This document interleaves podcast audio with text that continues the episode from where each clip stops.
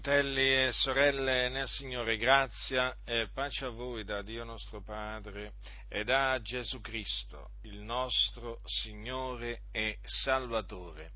C'è un silenzio assordante sulla fine che fanno i peccatori. Parlo di un silenzio assordante nelle chiese e quindi dai pulpiti. È fuori di dubbio che stiamo vivendo in tempi molto difficili, nei quali chi proclama la verità si espone ad essere vituperato e perseguitato innanzitutto dalle chiese. Quali chiese? Quelle chiese che oramai sono cadute vittima della massoneria, di questa istituzione satanica, i cui membri eh, adorano Satana, servono Satana, che viene presentato come il grande architetto dell'universo, così viene chiamato, ma è lui, è Satana, e eh, appunto i cui aderenti alla massoneria hanno giurato praticamente di ubbidire a, al GADU, così è l'abbreviazione, e di diffonderne i principi. E siccome che le chiese abbondano di massoni, che si trovano dietro i pulpiti, nelle cattedre delle scuole, delle scuole bibliche, ci sono eh, massoni che occupano posti importanti nelle varie denominazioni, direttori di riviste, eh, ci sono massoni a capo di eh, case editrici, ci sono massoni, diciamo, giornalisti, storici, professori, insomma. I massoni li trovate un po' dappertutto, eh, nella fascia naturalmente medio-alta eh, della, della società, e quindi naturalmente nelle chiese si trovano, diciamo, sempre ad un livello piuttosto, piuttosto alto. Ebbene, Eh, queste, queste chiese infiltrate dai massoni oramai eh, ubbidiscono ai massoni, all'ideologia massonica, che è diabolica e che naturalmente prevede il silenzio sulla fine dei peccatori. Ecco perché eh, c'è questo silenzio così diffuso nelle chiese evangeliche. Ci sarà pure una ragione per cui oggi non si sente pressoché parlare della fine che fanno quando muoiono i peccatori. Ci deve essere una ragione. E la ragione è questa. Queste chiese oramai sono controllate, dirette e influenzate dalla massoneria. In particolare le chiese che hanno fatto, le denominazioni che hanno fatto l'intesa con lo Stato sono proprio legate mani e piedi mh, dalla, dalla massoneria, che fa eh, di esse tutto quello che gli pare e piace, comanda, e le denominazioni ubbidiscono. E questo spiega perché naturalmente noi siamo odiati, vituperati, calunniati da queste denominazioni che hanno fatto l'intesa con lo Stato, in particolare queste denominazioni. Però badate bene, anche, anche, anche, ci sono anche denominazioni che non hanno fatto l'intesa con lo Stato e comunque che ci detestano, per questa semplice ragione, perché noi proclamiamo la verità e ci studiamo di non nascondere niente di ciò che fa parte del consiglio di Dio. E parte del consiglio di Dio naturalmente è questa, cioè la fine dei peccatori. E noi quindi, che che dicano, che che ne dicano i massoni, che che facciano i massoni? Noi, a differenza dei loro burattini che hanno in mano, noi non staremo in silenzio sulla fine orribile che fanno i peccatori, perché la fine che fanno i peccatori è orribile. Questo è quello che ci insegna la Sacra Scrittura, che è la parola di Dio. E quindi vi esorto, fratelli nel Signore, a non avere assolutamente paura di proclamare ciò che dice la Scrittura sulla fine dei peccatori. Proclamatelo dai tetti, in qualunque circostanza possiate farlo, avrete l'opportunità di farlo, fatelo con ogni franchezza. È la verità, e la verità va diffusa. A differenza di quello che fanno tanti, che invece di diffondere la verità diffondono le menzogne, prendono piacere molti nella menzogna, non nella verità, e si definiscono cristiani. Ma un cristiano è un discepolo di Gesù, che ha detto: io sono la verità. E quindi un cristiano ama la verità. Un cristiano non può non amare la verità, perché un cristiano è discepolo di colui che ha, è la verità. E dunque a noi non interessa se i nemici della verità ci vituperano, ci perseguitano, ci calunniano. Verrà il giorno che questi nostri persecutori si ritroveranno appunto dove vanno i peccatori. Chi sono i peccatori? Perché sono chiamati così? I peccatori sono tutti coloro che sono schiavi del peccato, sono sotto il peccato e sono schiavi del peccato. Perché chi commette il peccato è schiavo del peccato. Che cos'è il peccato? Il peccato è la violazione o la trasgressione della legge. Dio ha dato una legge sul monte Sinai, e l'uomo trasgredisce i comandamenti di questa legge. La legge dice di non rubare e l'uomo ruba, per fare alcuni esempi. La legge dice non uccidere e l'uomo uccide. La legge dice non commettere adulterio e l'uomo commette adulterio. La legge dice non attestare il falso contro il tuo prossimo e l'uomo attesta il falso contro il suo prossimo. La legge dice non concupire la casa del tuo prossimo, non concupire la moglie del tuo prossimo, né il suo servo, né la sua serva, né il suo bue, né il suo asino, né cosa alcuna che sia del tuo prossimo. E l'uomo fa proprio quello che Dio nella sua legge gli vieta di fare. Dio dice non ti fare scultura alcuna, né immagine alcuna delle cose che sono lassù nei cieli e qua giù sulla terra, o nelle acque sotto la terra, non ti prostrare dinanzi a tali cose, non servire loro, perché io l'Eterno, l'Iddio tuo, sono un Dio geloso, che punisco l'iniquità dei padri sui figlioli fino alla terza e alla quarta generazione, di quelli che mi odiano, e uso benignità fino alla millesima generazione, verso quelli che mi amano e osservano i miei comandamenti. Che cosa fa l'uomo? Si fa sculture, si fa immagini, si prostra davanti a queste sculture e a queste immagini, che possono naturalmente rappresentare un serpente, un uomo, una donna. Qui in Italia naturalmente abbiamo molte immagini, molte statue che rappresentano Gesù, eh, la madre di Gesù e tanti, e tanti altri personaggi. Mm? Questi sono idoli. Il Dio naturalmente vieta di eh, costruire idoli, eh, vieta di adorarli, vieta di servirli, ma l'uomo fa esattamente eh, quello che Dio gli vieta di fare. Eh, Dio dice non usare il nome dell'Eterno che è l'Iddio tuo in vano, perché l'Eterno non terrà per innocente chi avrà usato il suo nome in vano, e l'uomo fa proprio questo, usa il nome eh, di Dio in vano.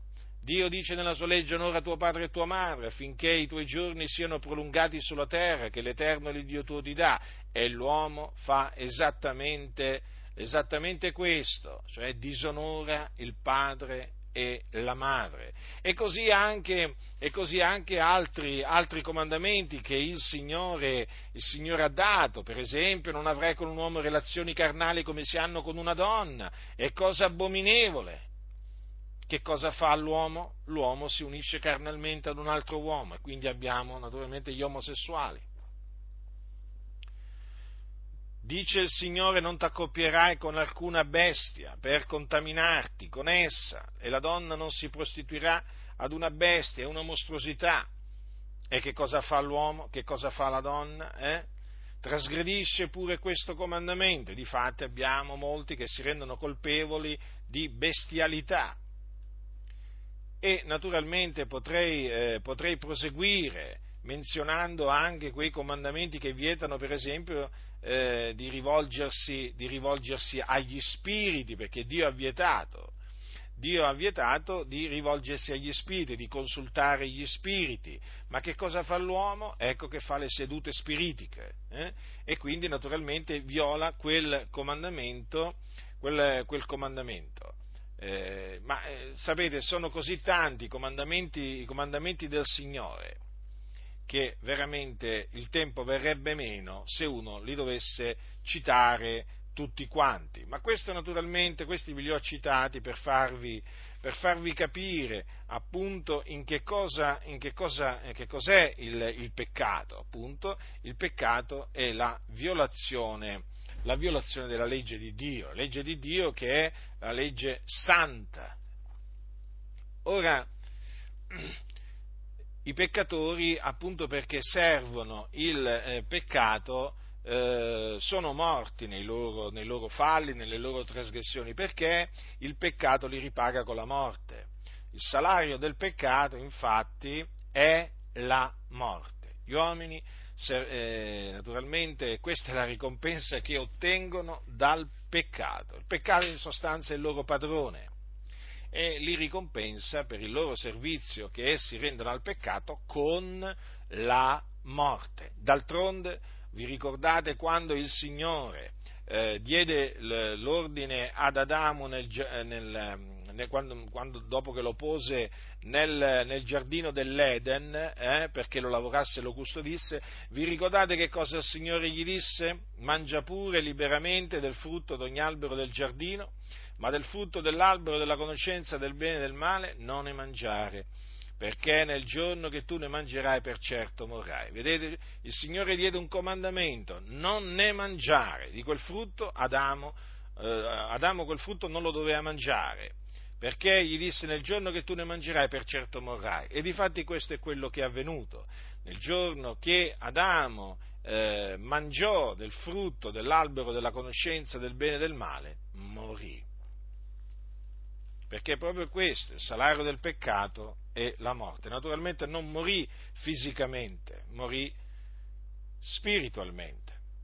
Morirà infatti fisicamente molto, molto più in là, molto più in là nel tempo. Dunque, eh, fratelli nel Signore, il peccato uccide e eh, i peccatori, proprio perché eh, servono, sono schiavi del peccato, sono nemici di Dio. Non può essere altrimenti. Perché? Perché i peccatori violano la legge di Dio. Dio è il legislatore. L'uomo, nel momento in cui trasgredisce i comandamenti di Dio, si rende nemico, nemico di Dio. Quindi l'ira di Dio è sopra i suoi nemici. Sopra i nemici di Dio non è che c'è la benedizione di Dio, il favore di Dio, c'è l'ira di Dio.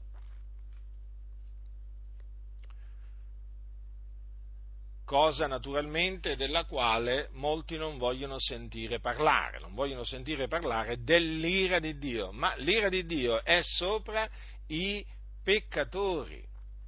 I peccatori eh, sono nemici di Dio nella loro mente e nelle loro opere malvagie. Sì, perché i peccatori eh, anche con la loro mente si rendono nemici, nemici di Dio, eh, perché? Perché la mente del peccatore è una mente perversa, è una mente diabolica, eh, e quindi è piena di pensieri malvagi, pensieri malvagi che sono in abominio a Dio. E poi naturalmente questi pensieri malvagi lo, eh, lo, lo condizionano, lo influenzano, e quindi abbiamo le opere, le opere malvagie del peccatore.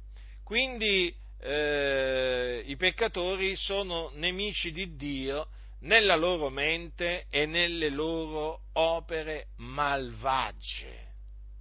È bene sottolineare la malvagità dell'uomo, perché l'uomo senza Cristo, l'uomo senza Dio, è malvagio, è un empio, è qualcuno che segue il principe della potestà dell'aria, quello spirito che opera al presente negli uomini ribelli. È immerso il peccatore nelle sue concupiscenze carnali, ubbidisce alle voglie della carne e dei pensieri. A giusta ragione, dunque, l'ira di Dio è sopra il peccatore. Ecco perché sono chiamati i peccatori figliuoli di ira. E noi eravamo dei peccatori. Anche noi ci fu un tempo nel quale eravamo peccatori, eravamo per natura figliuoli di ira come gli altri, non eravamo migliori degli altri, no, anzi, chissà quanti di noi erano peggiori di tanti appunto che oggi ancora sono sotto il peccato. Dunque noi eravamo sotto il peccato. Noi eravamo schiavi del peccato, sappiamo bene cosa significa essere sotto il peccato e quindi riconosciamo coloro che ancora sono sotto il peccato e costoro sono peccatori, schiavi del peccato. L'ira di Dio è sopra di loro, come lo era peraltro sopra di noi.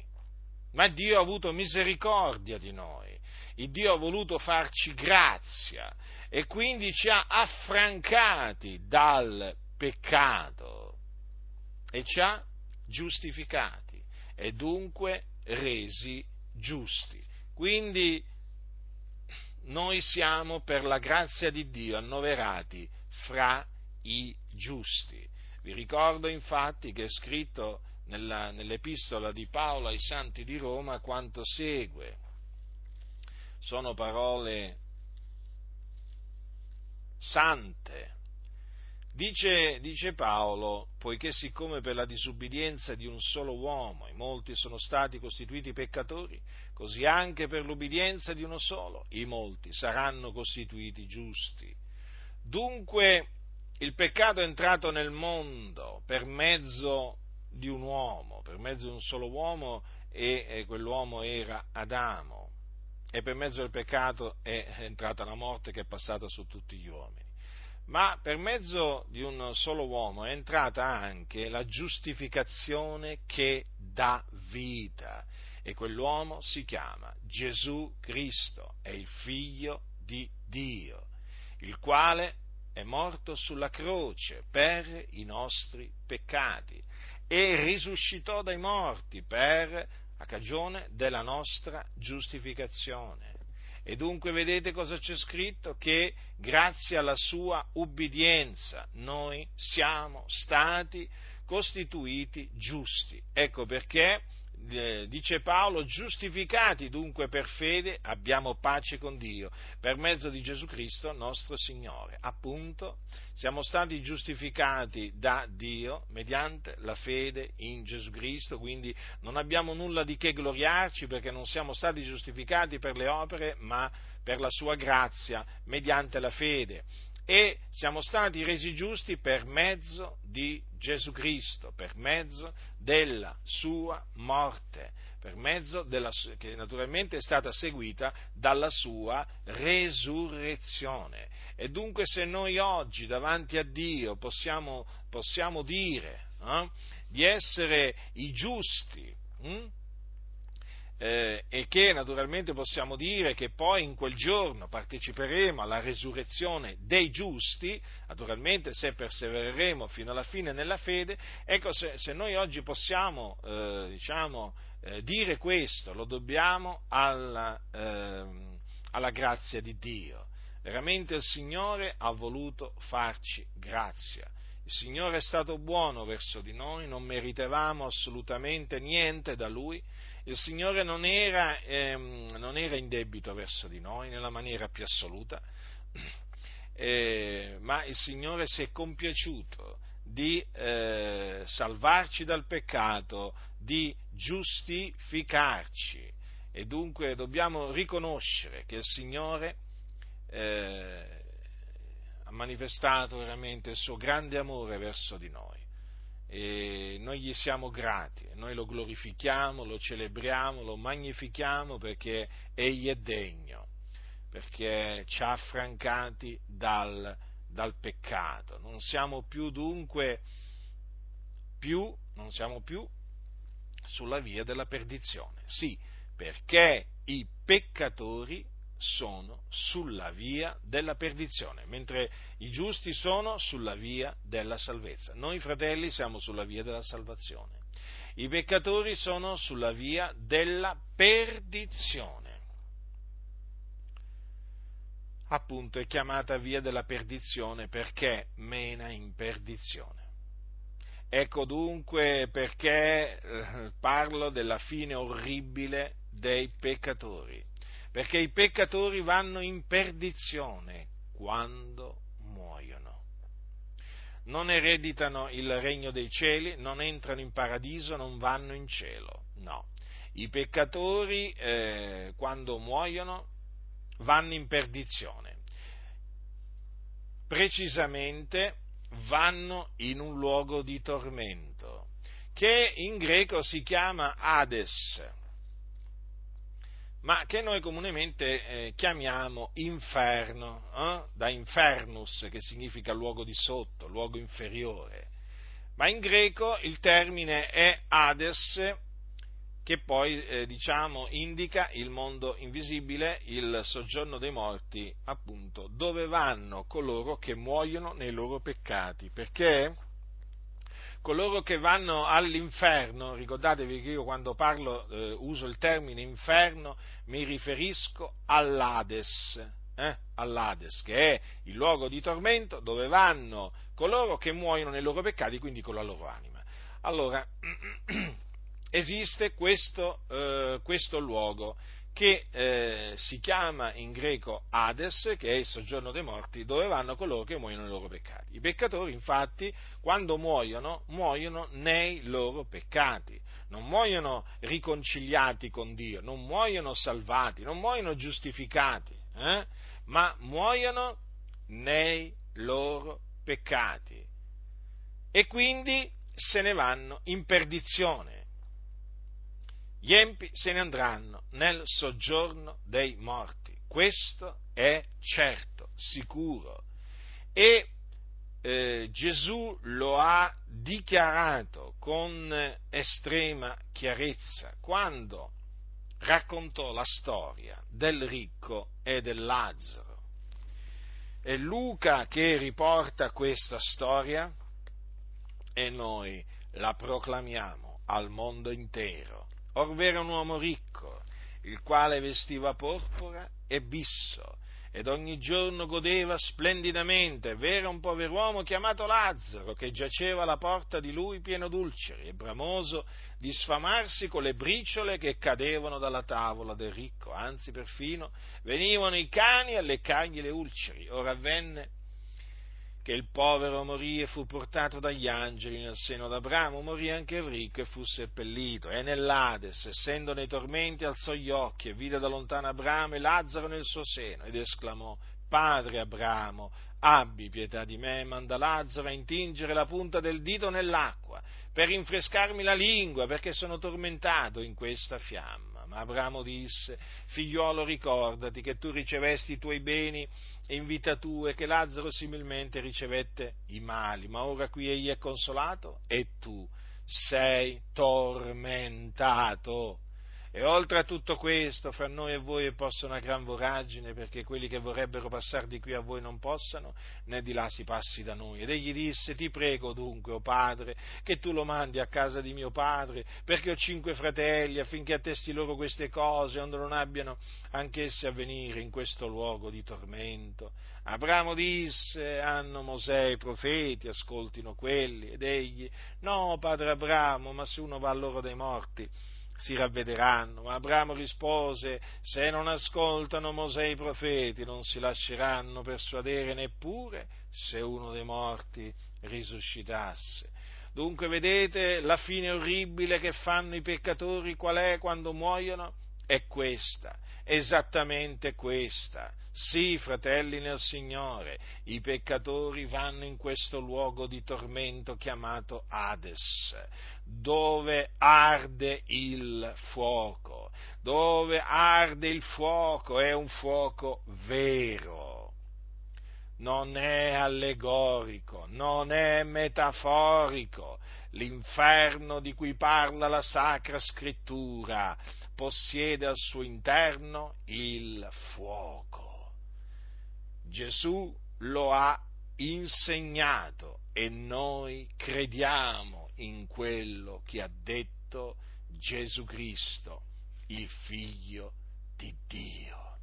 In questo luogo di tormento i peccatori, o meglio le anime dei peccatori, perché è la parte dell'essere umano che sopravvive, che si diparte e va nel, nell'Ades, è l'anima, e lo spirito ritorna a Dio, il corpo ritorna alla polvere, ma l'anima si diparte, eh? L'anima del peccatore si diparte, sappiatelo, nel momento in cui spira si diparte e comincia a scendere e va in un luogo sotterraneo che si chiama Ades, che è un luogo di tormento, dove c'è il ricordo dell'acqua, ma di acqua non ce n'è, dove coloro che vi si trovano sono tormentati.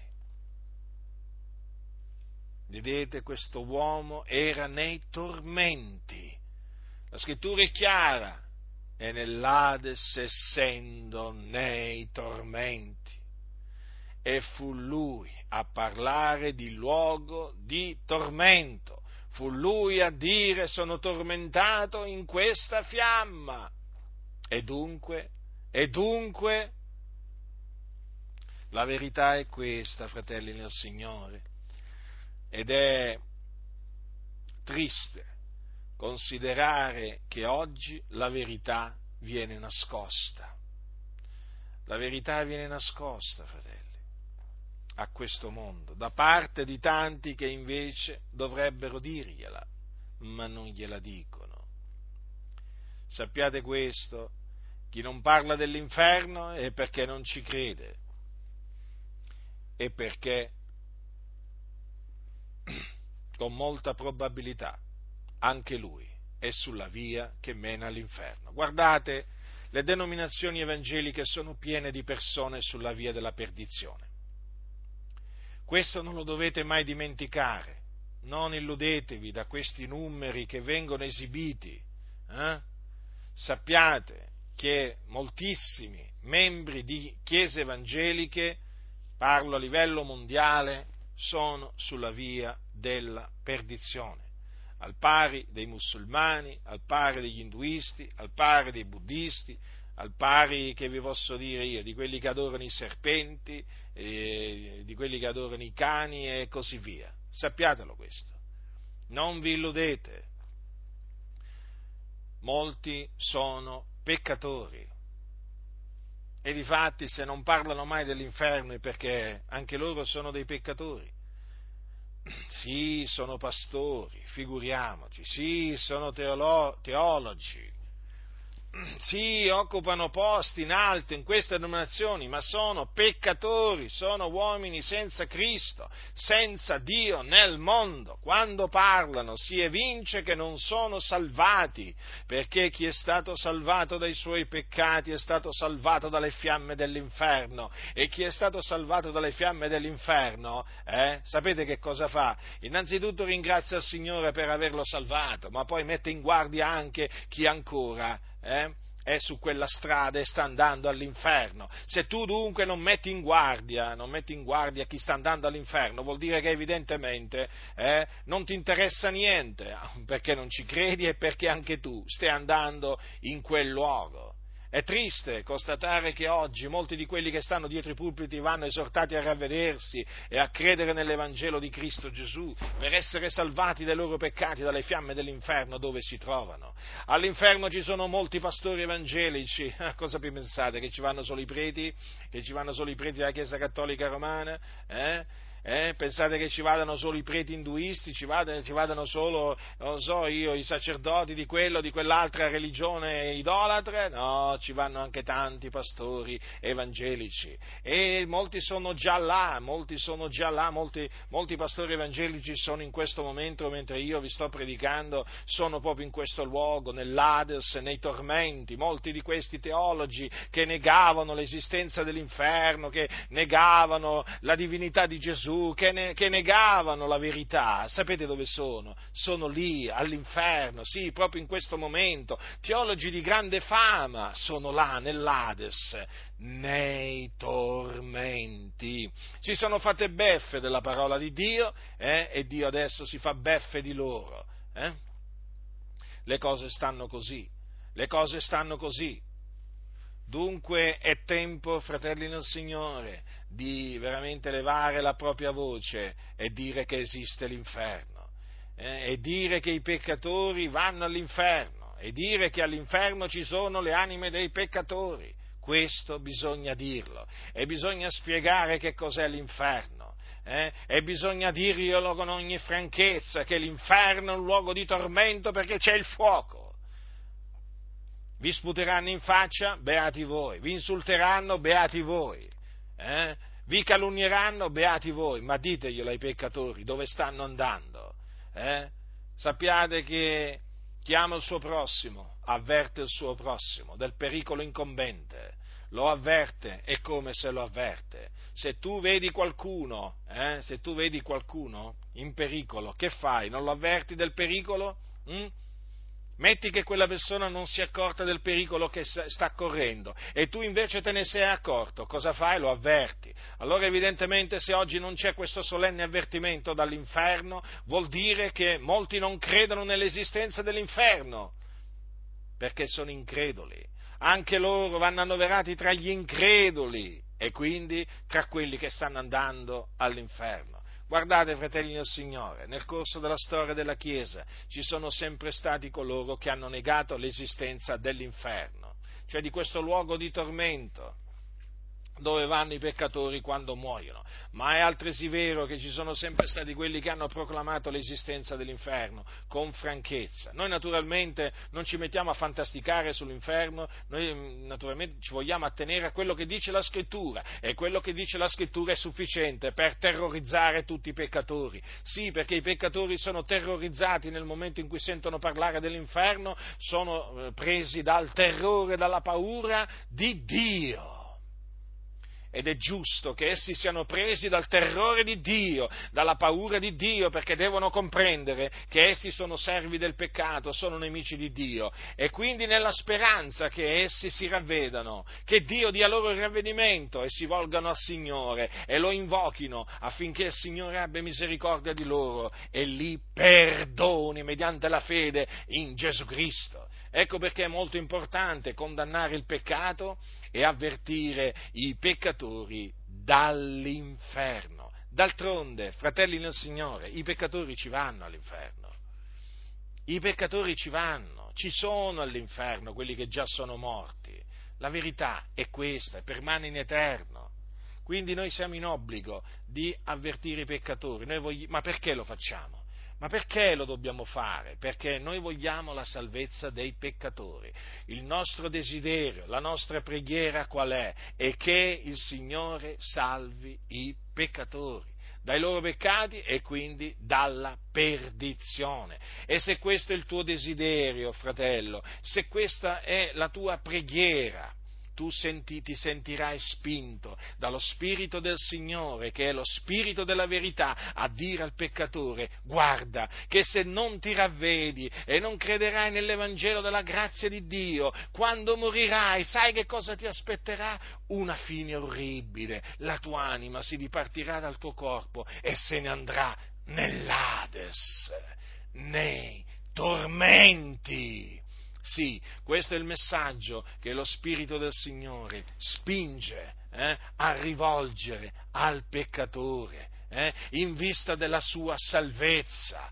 Tu dirai: ma quello si spaventa, poi non viene più al culto. Non ti preoccupare, tu digli la verità, poi se il Signore lo ha ordinato a vita eterna, eh, lui andrà a Cristo. Andrà a Cristo, il Dio lo attirerà a Cristo e sarà salvato.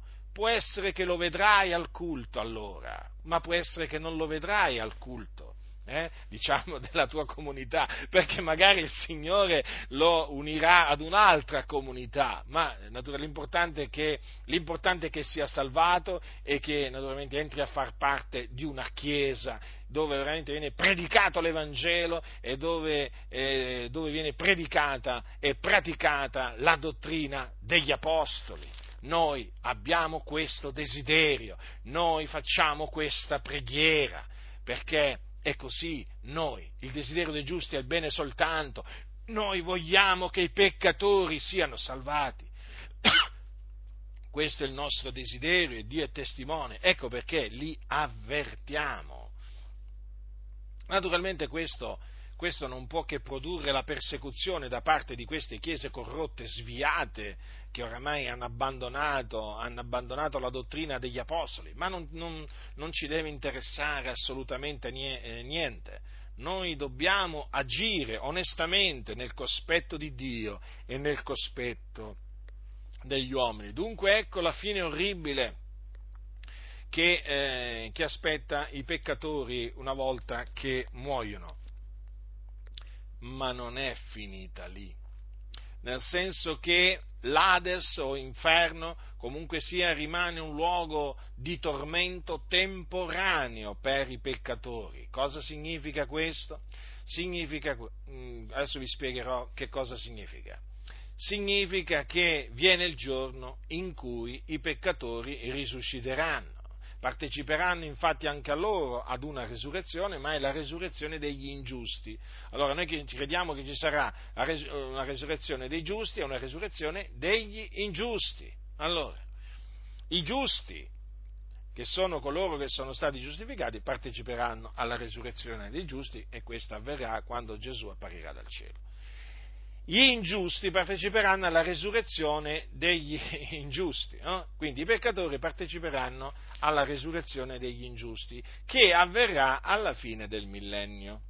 Il millennio è quel regno di mille anni che eh, Gesù, quando ritornerà, stabilirà sulla terra. È un regno durante il quale Cristo regnerà con i suoi santi sulla terra. Alla fine del millennio eh, ci sarà, tra le altre cose, appunto, avverrà questo, che ci sarà il giorno del giudizio e i peccatori risorgeranno, risorgeranno, compariranno davanti al Signore per essere giudicati, giudicati secondo le loro, le loro opere.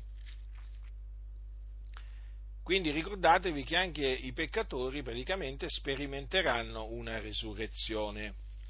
Ma è una resurrezione di giudizio o di condanna, mentre, mentre la resurrezione dei giusti è una resurrezione di vita, quella dei, eh, eh, quella dei peccatori è una resurrezione di condanna. Terribile, fratelli nel Signore, questo, eh? È terribile. Infatti i peccatori saranno giudicati e condannati. La Scrittura infatti dice quanto segue: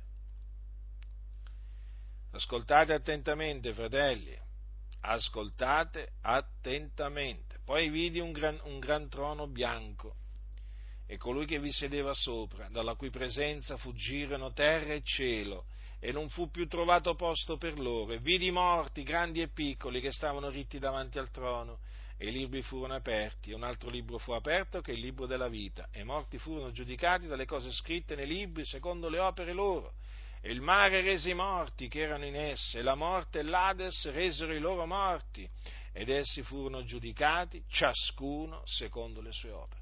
E la morte e l'Ades furono gettati in uno stagno di fuoco. Questa è la morte seconda, cioè lo stagno di fuoco. E se qualcuno non fu trovato scritto nel libro della vita, fu gettato nello stagno di fuoco. Ora, più avanti, leggiamo, sono parole di Dio queste: chi vince erediterà queste cose, io sarò per Dio e mi sarà figliolo, ma quanto ai codardi, agli increduli, agli abominevoli, agli omicidi, ai fornicatori, agli stregoni, agli idolatri e a tutti i bugiardi, la loro parte sarà nello stagno ardente di fuoco e di zolfo, che è la morte seconda. Quindi noi abbiamo la certezza che gli increduli, o meglio, i codardi, qui mette prima i codardi, i codardi, no? Sono i pusillanimi, sono i paurosi, di cui le denominazioni, nelle denominazioni ce ne sono parecchie di codardi.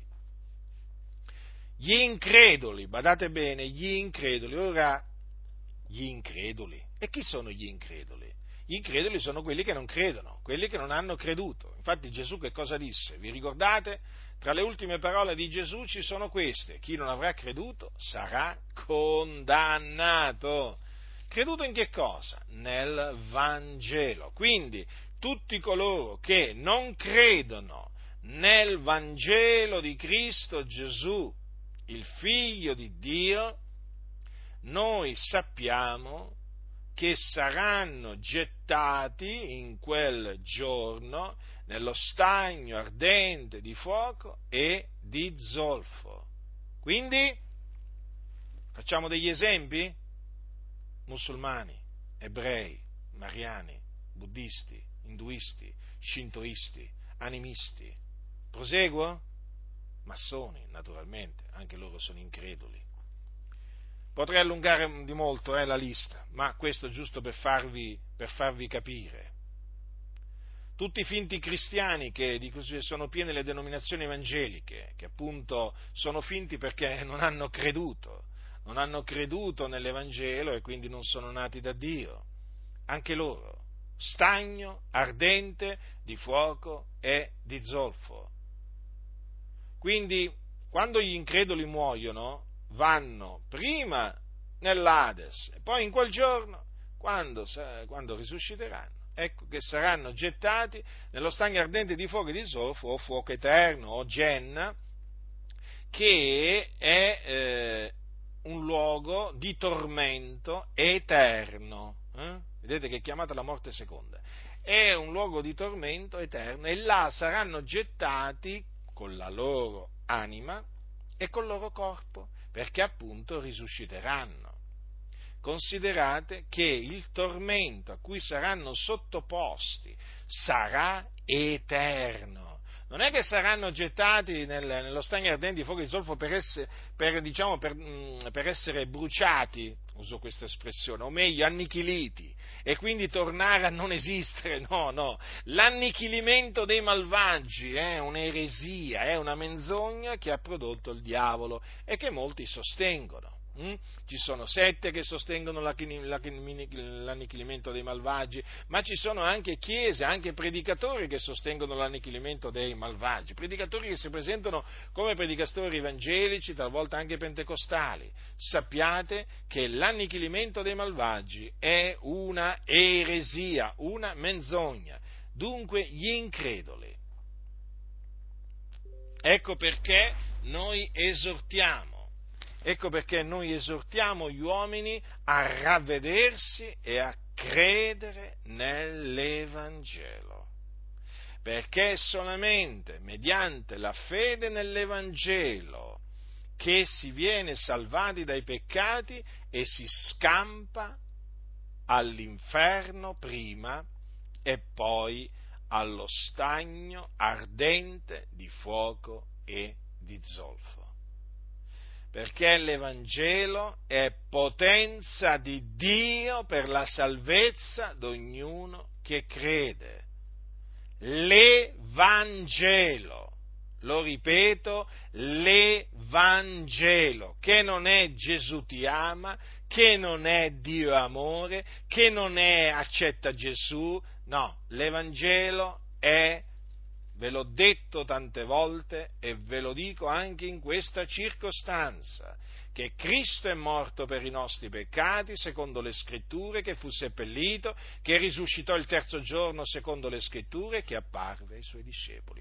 Questo è l'Evangelo, la buona novella, potenza di Dio per la salvezza di ognuno che crede. Sì, fratelli nel Signore, questo è l'Evangelo mediante il quale noi siamo stati salvati dai nostri peccati, mediante il quale noi siamo salvati dai nostri peccati e mediante il quale saremo salvati dall'ira a venire. Quindi chi desidera che il peccatore sia salvato dai suoi peccati e dall'ira a venire, che deve fare? Deve annunciargli l'Evangelo al peccatore, questo l'Evangelo, eh? Non annunziategli un altro Evangelo, che sapete oggi va per la maggiore, oggi vanno per la maggiore altri Evangeli, no? L'Evangelo di Cristo Gesù, e chi lo predica oggi l'Evangelo di Cristo Gesù? Eh? Spesso si sente predicare un altro Evangelo. Questo è di fondamentale importanza, fratelli del Signore, capire che gli increduli se ne andranno eh, nello stagno ardente di fuoco e di zolfo in quel giorno, quando risusciteranno. Se ne andranno là per essere tormentati per l'eternità, per l'eternità. L'eternità, fratelli, è un, luogo, è un, un tempo senza fine, senza fine. Sapete, noi siamo abituati, no, a misurare il tempo, a parlare in termini di minuti, secondi, ore, giorni, hm? eh, mesi, anni, decenni, ma parliamo anche di secoli. Eh? Ma il discorso qua è che qui si parla dell'eternità, l'eternità. Ebbene, il fuoco, lo stagno ardente di fuoco e di zolfo è un luogo di tormento eterno e la punizione è eterna. Voi direte, ma come? Eh, uomini magari che non sono stati omicidi, che non sono stati fornicatori, che non erano stregoni, eh? semplicemente perché non hanno creduto saranno condannati? Sì, proprio così. Infatti l'incredulo è un peccatore. L'incredulo è un peccatore, anche se non è un omosessuale, anche se non può essere anche un, un può essere anche una persona che non ha ucciso nessuno, può essere anche una persona, diciamo, che, diciamo, un padre di famiglia, no? Che si studia di vivere onestamente e così via, ma se è un incredulo, è un peccatore e ciò che lo aspetta è lo stagno, in quel giorno è lo stagno ardente di fuoco e di zolfo, quindi non state, non vi fate ingannare dall'apparenza. Eh, ah, ma è una brava persona, l'inferno è pieno di brave persone, di gente che erano sulla terra brave persone, ricordatevelo questo. Ah, ma quello va ammesso ogni giorno, eh, evangelizzalo, perché è sulla via della perdizione. Ah, ma quello, sai, quello, quello fa tanto, fa tanto bene, evangelizzalo, esortalo a ravvedersi, a credere nell'Evangelo, perché è sulla via della perdizione. Non vi fate ingannare dall'apparenza, tutti hanno peccato e sono privi della gloria di Dio. L'uomo senza Cristo e senza Dio nel mondo è morto nei suoi falli, nelle sue trasgressioni, è senza vita perché è senza Cristo. È senza Cristo, l'uomo, l'uomo che non crede nell'Evangelo, ricordatevi, è senza vita. Quindi gli increduli, allora, i codardi, gli increduli, gli abominevoli, qui tra gli abominevoli ci potete mettere gli omosessuali, ci potete mettere quelli che si accoppiano con le bestie, ci potete mettere quelli che praticano lo spiritismo, eh, sacrifici umani, insomma, gli abominevoli sono veramente di, di, di, tante, di tante specie. Gli omicidi, quindi quelli che uccidono, eh, quelli che uccidono, non solo i bambini, eh, anche gli adulti, quelli che uccidono la moglie, il marito, ma quanti ce ne sono oggi? Ma quanti, quanti omicidi, quanti omicidi?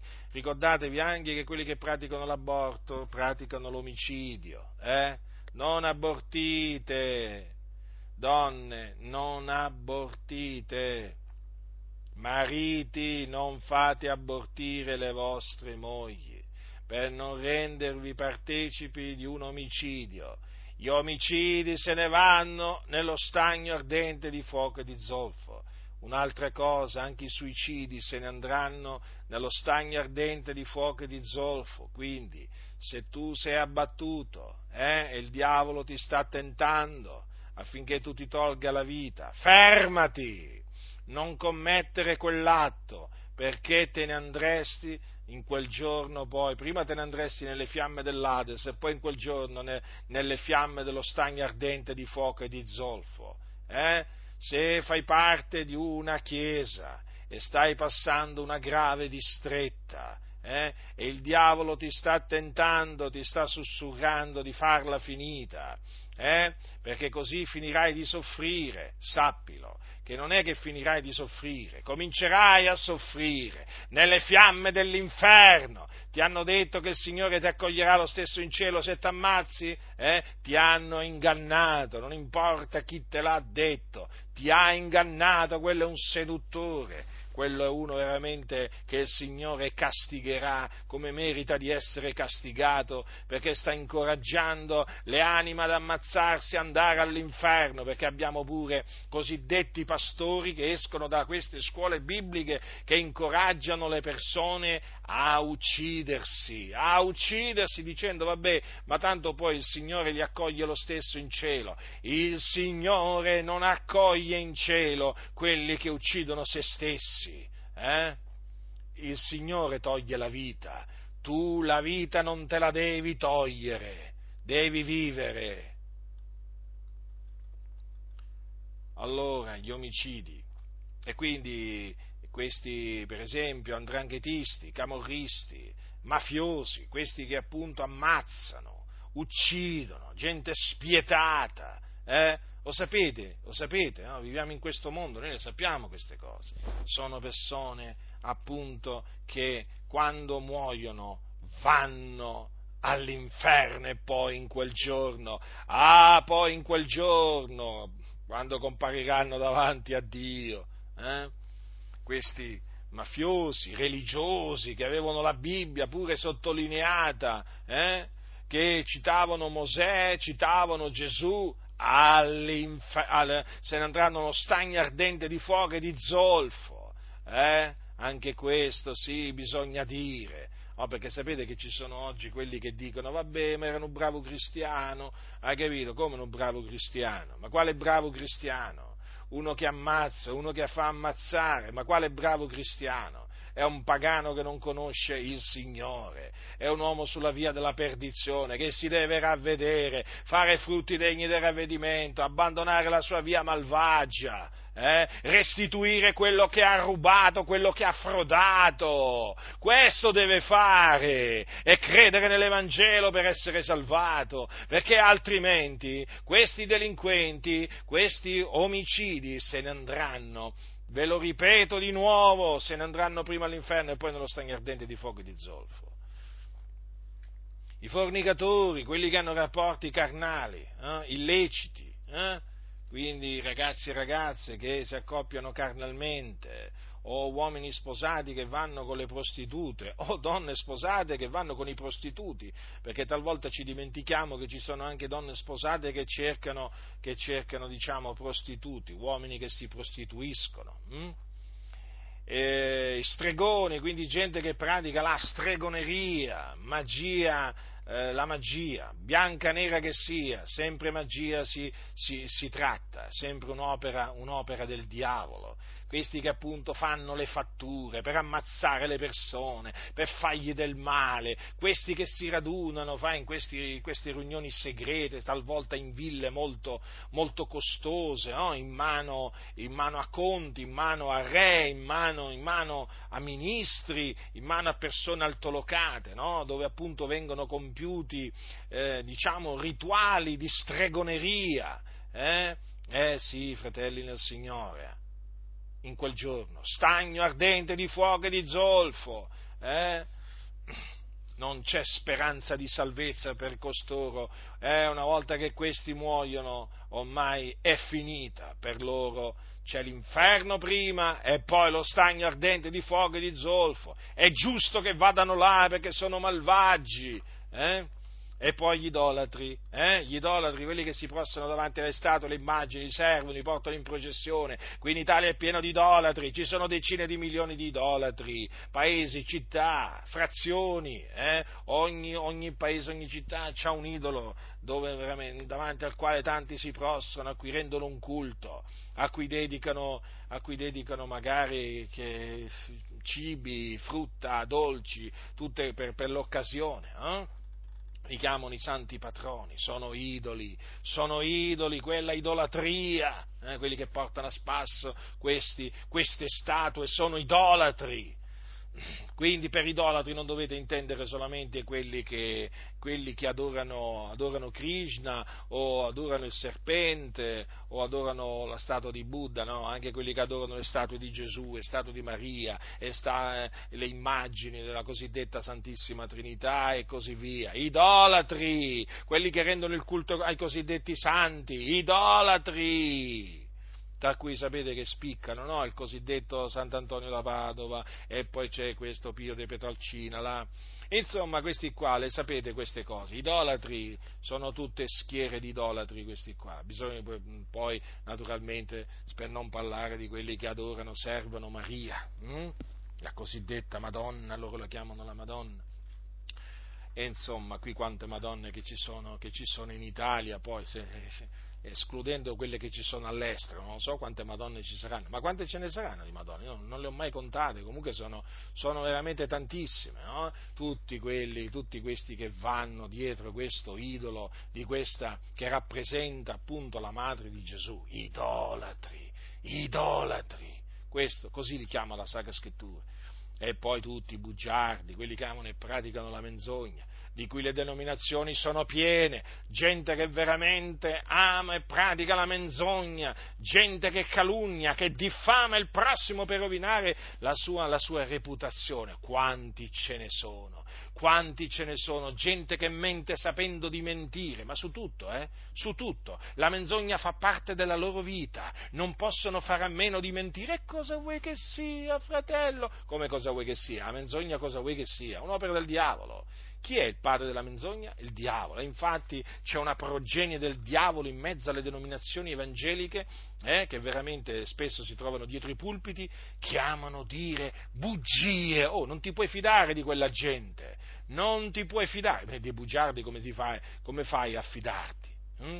Anche loro, lo stagno ardente di fuoco e di zolfo. E allora, fratelli nel Signore, Eh? poi naturalmente qua ci possiamo aggiungere i ladri, eh? i ladri, eh? non solamente quelli che vanno a svaligiare le banche, eh? non è che sono solo quelli ladri, i ladri sono anche quelli che rubano di meno, eh? che non svaligiano le banche però rubano sempre, hm? naturalmente questo è giusto ricordarlo, e poi possiamo ricordare anche gli effeminati, eh? quelli che, gli uomini, quelli che si vestono da, da femmina, che hanno movenze femminili, atteggiamenti femminili, gli affeminati, anche loro, eh, quando muoiono vanno all'inferno e poi in quel giorno stagno ardente di fuoco e di zolfo. Ho accennato prima agli omosessuali, eh, chiamati nella scrittura sodomiti, eh, che hanno lasciato l'uso naturale, l'uso naturale della donna. Eh. Notate che cosa dice la Sacra Scrittura di costoro, eh? E eh sì, per quello diciamo che peccano contro natura, hanno, hanno dice, eh, come dice la, la Sacra Scrittura, lasciando l'uso naturale della donna, si sono infiammati nella loro libidine gli uni per gli altri, commettendo uomini con uomini cose turpi e ricevendo in loro stessi la condegna mercede del proprio traviamento. Ecco che cosa dice la Sacra Scrittura degli omosessuali, e anche loro, siccome che praticano ciò che in abominio a Dio, quando muoiono fanno una brutta fine, vanno all'inferno e poi in quel giorno stagno ardente di fuoco e di zolfo. E certo, e quanti ce ne sono, e quanti ce ne sono ormai, le città e i paesi sono come Sodoma e Gomorra, eh? E poi fanno queste sfilate, no? I cosiddetti gay pride, dove ostentano la loro omosessualità, dove si vedono cose raccapriccianti, eh, eh sì, eh, spesso con l'autorizzazione delle, delle autorità, eh? Certo, è vero, ci sono anche autorità che protestano contro certe cose, però Eh, in, una, in una democrazia, come si suol dire, poi eh, se, la, se quelli che sono al governo dicono che quella cosa si può fare, quella cosa poi viene fatta. E qui in Italia, per esempio, sono autorizzati queste sfilate, eh, queste sfilate dove appunto eh, si ostenta il cosiddetto orgoglio, orgoglio omosessuale. Eh? Queste persone dicono di essere orgogliose. Naturalmente queste persone sono sotto la potestà del diavolo e hanno bisogno veramente di ravvedersi e di credere nell'Evangelo anche loro per essere salvati e scampare a questa orribile fine a cui fan, eh, che fanno i, i peccatori. Eh? E poi anche gli avari, non ci dimentichiamo gli avari, peraltro l'avaro è anche un idolatro, gli avari sono quelli che amano il denaro. Quelli che amano il denaro, l'amore del denaro, sapete, è radice di ogni sorta di male. Eh? Anche gli avari fanno una fine orribile, l'inferno prima e poi la Genna, e gli ubriachi anche, non vi dimenticate degli ubriachi, quelli che appunto si inebriano con le bevande forti, col vino. Non è vietato bere il vino, non è vietato bere, bere una bevanda alcolica, ma è vietato ubriacarsi. Gli ubriaconi non erediteranno il regno di Dio, se ne andranno all'inferno, prima e poi, uno stagno ardente di fuoco e di zolfo. E poi ci sono gli oltraggiatori, i bestemmiatori, quindi tutti costoro, eh? Quanti ce ne sono, quanti ce ne sono che bestemmiano contro Dio, che oltraggiano, oltraggiano Dio, e eh, non solo, anche oltraggiano i loro, i loro, i loro consimili, eh sì, anche questi fanno una brutta fine, la fine che Dio, la fine che Dio ha stabilito per costoro. E poi ci sono i rapaci, no? Quelli che sono cupidi di disonesto guadagno, quelli che vogliono impossessarsi dei beni altrui, no? E che lo fanno con, con la frode, l'inganno, i sotterfugi, i rapaci, eh? I lupi rapaci che ci sono in mezzo, in mezzo, in mezzo alle denominazioni, in mezzo alle chiese. Ecco, anche i rapaci non erediteranno il regno di Dio, ma quando muoiono all'inferno e poi in quel giorno nel fuoco eterno. Vedete, fratelli nel Signore, la situazione è questa. Dire, qualcuno dirà, certo, ma che se ce ne vanno veramente tanti, allora diciamo all'inferno prima e poi nello stagno ardente di fuoco e zolfo. Certo, la maggior parte degli uomini, che pensi tu? Che la maggior parte degli uomini vada in cielo? No, no, no, in cielo ci vanno sempre in pochi, eh? Gesù chiamò i suoi piccolo gregge, non ve lo dimenticate mai, eh? Non ve lo dimenticate mai, non credete a quei bugiardi che vi dicono che per andare all'inferno bisogna fare i salti mortali. Non è assolutamente così, perché praticamente loro hanno invertito, no? Hanno invertito l'insegnamento di Gesù, ecco perché parlano in questa maniera scellerata. Gesù disse: entrate per la porta stretta, perché larga è la porta e spaziosa la via che mena alla perdizione, molti sono quelli che entrano per essa. Stretta invece la porta ed angusta la via che mena alla vita, e pochi sono quelli che la trovano. Pochi, pochi, pochi. Cosa dice la Sacra Scrittura? Molti sono chiamati, pochi gli eletti. Sono pochi gli eletti, eh? Ricordatevelo sempre, il popolo del Signore è un piccolo gregge, lo è sempre stato in ogni, in ogni generazione, fratelli, eh? Non vi illudete, la porta è stretta, eh? La porta è stretta, eh, la porta è angusta, ehm, e quindi la porta è stretta, sì sì, è angusta la via, altro che, altro che la via che mena alla vita, mh? E noi dobbiamo ringraziare il Signore che siamo sulla via che mena alla vita, eh? Però c'è anche una spaziosa, eh, una spaziosa via e una porta larga che naturalmente viene, mh, diciamo che sulla quale si trovano, su questa spaziosa via, molti, molti fratelli. Guardate, mh, la fine che fanno i peccatori è orribile.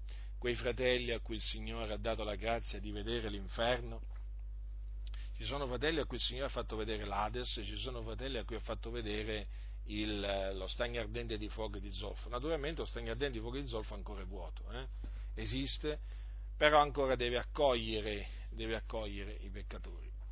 Beh, il racconto che fanno è drammatico, è terribile, eh, ma non può essere, non può essere altrimenti, perché quello che dice la Scrittura è verità.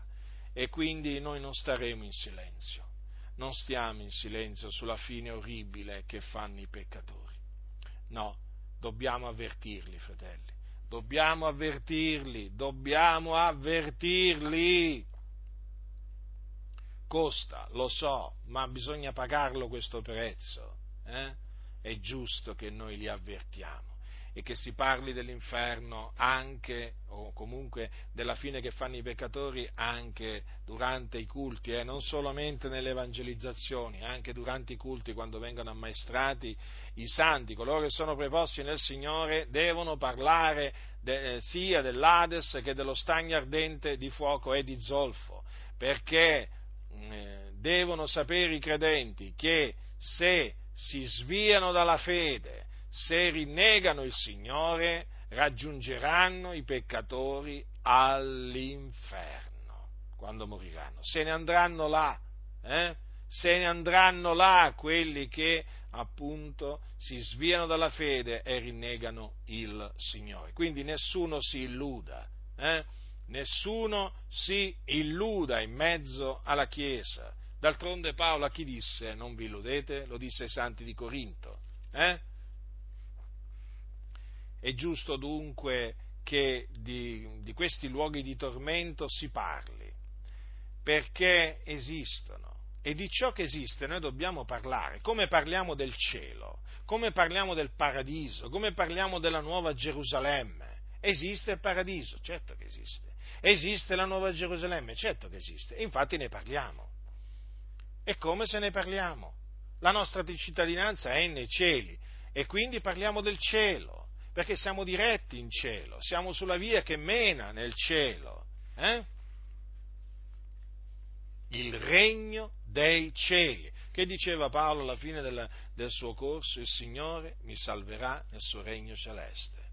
Quindi esiste, esiste un paradiso, il paradiso, che è il regno celeste del nostro Signore. Ne parliamo, perché ne parliamo? Perché esiste. Che par- non è che ci mettiamo a parlare di una cosa che non esiste, no? eh? Non è che siamo come i terrapiattisti noi, che parlano di una terra piatta che non esiste, esiste solo nella loro testa corrotta, eh? La terra piatta, ma quale terra piatta? Anche questi, questi qua sono rimasti sedotti dal serpente antico, gli ha fatto credere che la terra è piatta, ma veramente. Qualcuno dirà, ma come ancora c'è gente che crede nella terra piatta? Eh, c'è gente che crede nella terra piatta. Eh, le cose stanno così. D'altronde eh, il diavolo è il seduttore di tutto il mondo. E quindi esiste il paradiso, esiste il regno dei cieli, e là entrano coloro che muoiono in Cristo Gesù, che quindi perseverano fino alla fine nella fede, che serbano la fede fino alla fine. Essi muoiono nel Signore e entrano nel regno dei cieli, dove si riposano dalle loro fatiche. Infatti il regno dei cieli è chiamato il riposo di Dio, eh? Quindi là entrano tutti quelli che hanno creduto nell'Evangelo e che hanno serbato la fede fino alla fine. Quindi, fratelli nel Signore, perché parliamo del cielo? Perché parliamo di questo luogo meraviglioso, eh? Dove non c'è più morte, non c'è più sofferenza, non c'è più pianto, eh? Perché esiste, è come se esiste, ma alcuni non credono neppure che esiste, che esiste il cielo, non credono neppure che esiste il paradiso, hai capito? Cioè, veramente, è triste considerare veramente che quello di cui parla la Scrittura molti, molti non ci credono, ma noi, grazie a Dio, ci crediamo, perché il Signore ci ha dato la fede, e ci crediamo e ne parliamo. Io ho creduto, perciò ho parlato. Quindi vi stavo dicendo, come parliamo del paradiso, perché esiste il paradiso e là siamo diretti, così dobbiamo parlare dell'inferno, dell'inferno e del, e del fuoco eterno, dello stagno ardente di fuoco e di zolfo, perché esistono, e là vanno i peccatori. Nel primo ci vanno con la loro anima, nel secondo poi ci andranno con la loro anima e con il loro corpo, per essere voi tormentati in quel luogo per l'eternità. Come la gloria che aspetta ai figlioli di Dio è eterna, hm? Eh, così anche la punizione che aspetta i figlioli di ira, i figlioli della disubbidienza, quella punizione è eterna. Veramente basta considerare il termine eterna, punizione eterna, cioè una punizione che durerà per sempre. Non sarai allora mosso da Dio eh, ad avvertire i peccatori dall'orribile fine che faranno? Io ho avuto sempre in cuore di avvertire i peccatori da questa orribile fine che, che fanno, perché mi sento spinto dal Signore ad avvertirli, a dire loro la verità. Sì, io voglio dire la verità non solo ai santi, ma anche ai peccatori. Voglio parlargli della fine orribile che fanno i peccatori, perché il mio desiderio, lo ripeto, la mia preghiera per loro è che siano salvati. Quindi io non starò in silenzio sulla fine orribile che fanno i peccatori. La grazia del Signore nostro Gesù Cristo sia con tutti coloro che lo amano con purità incorrotta.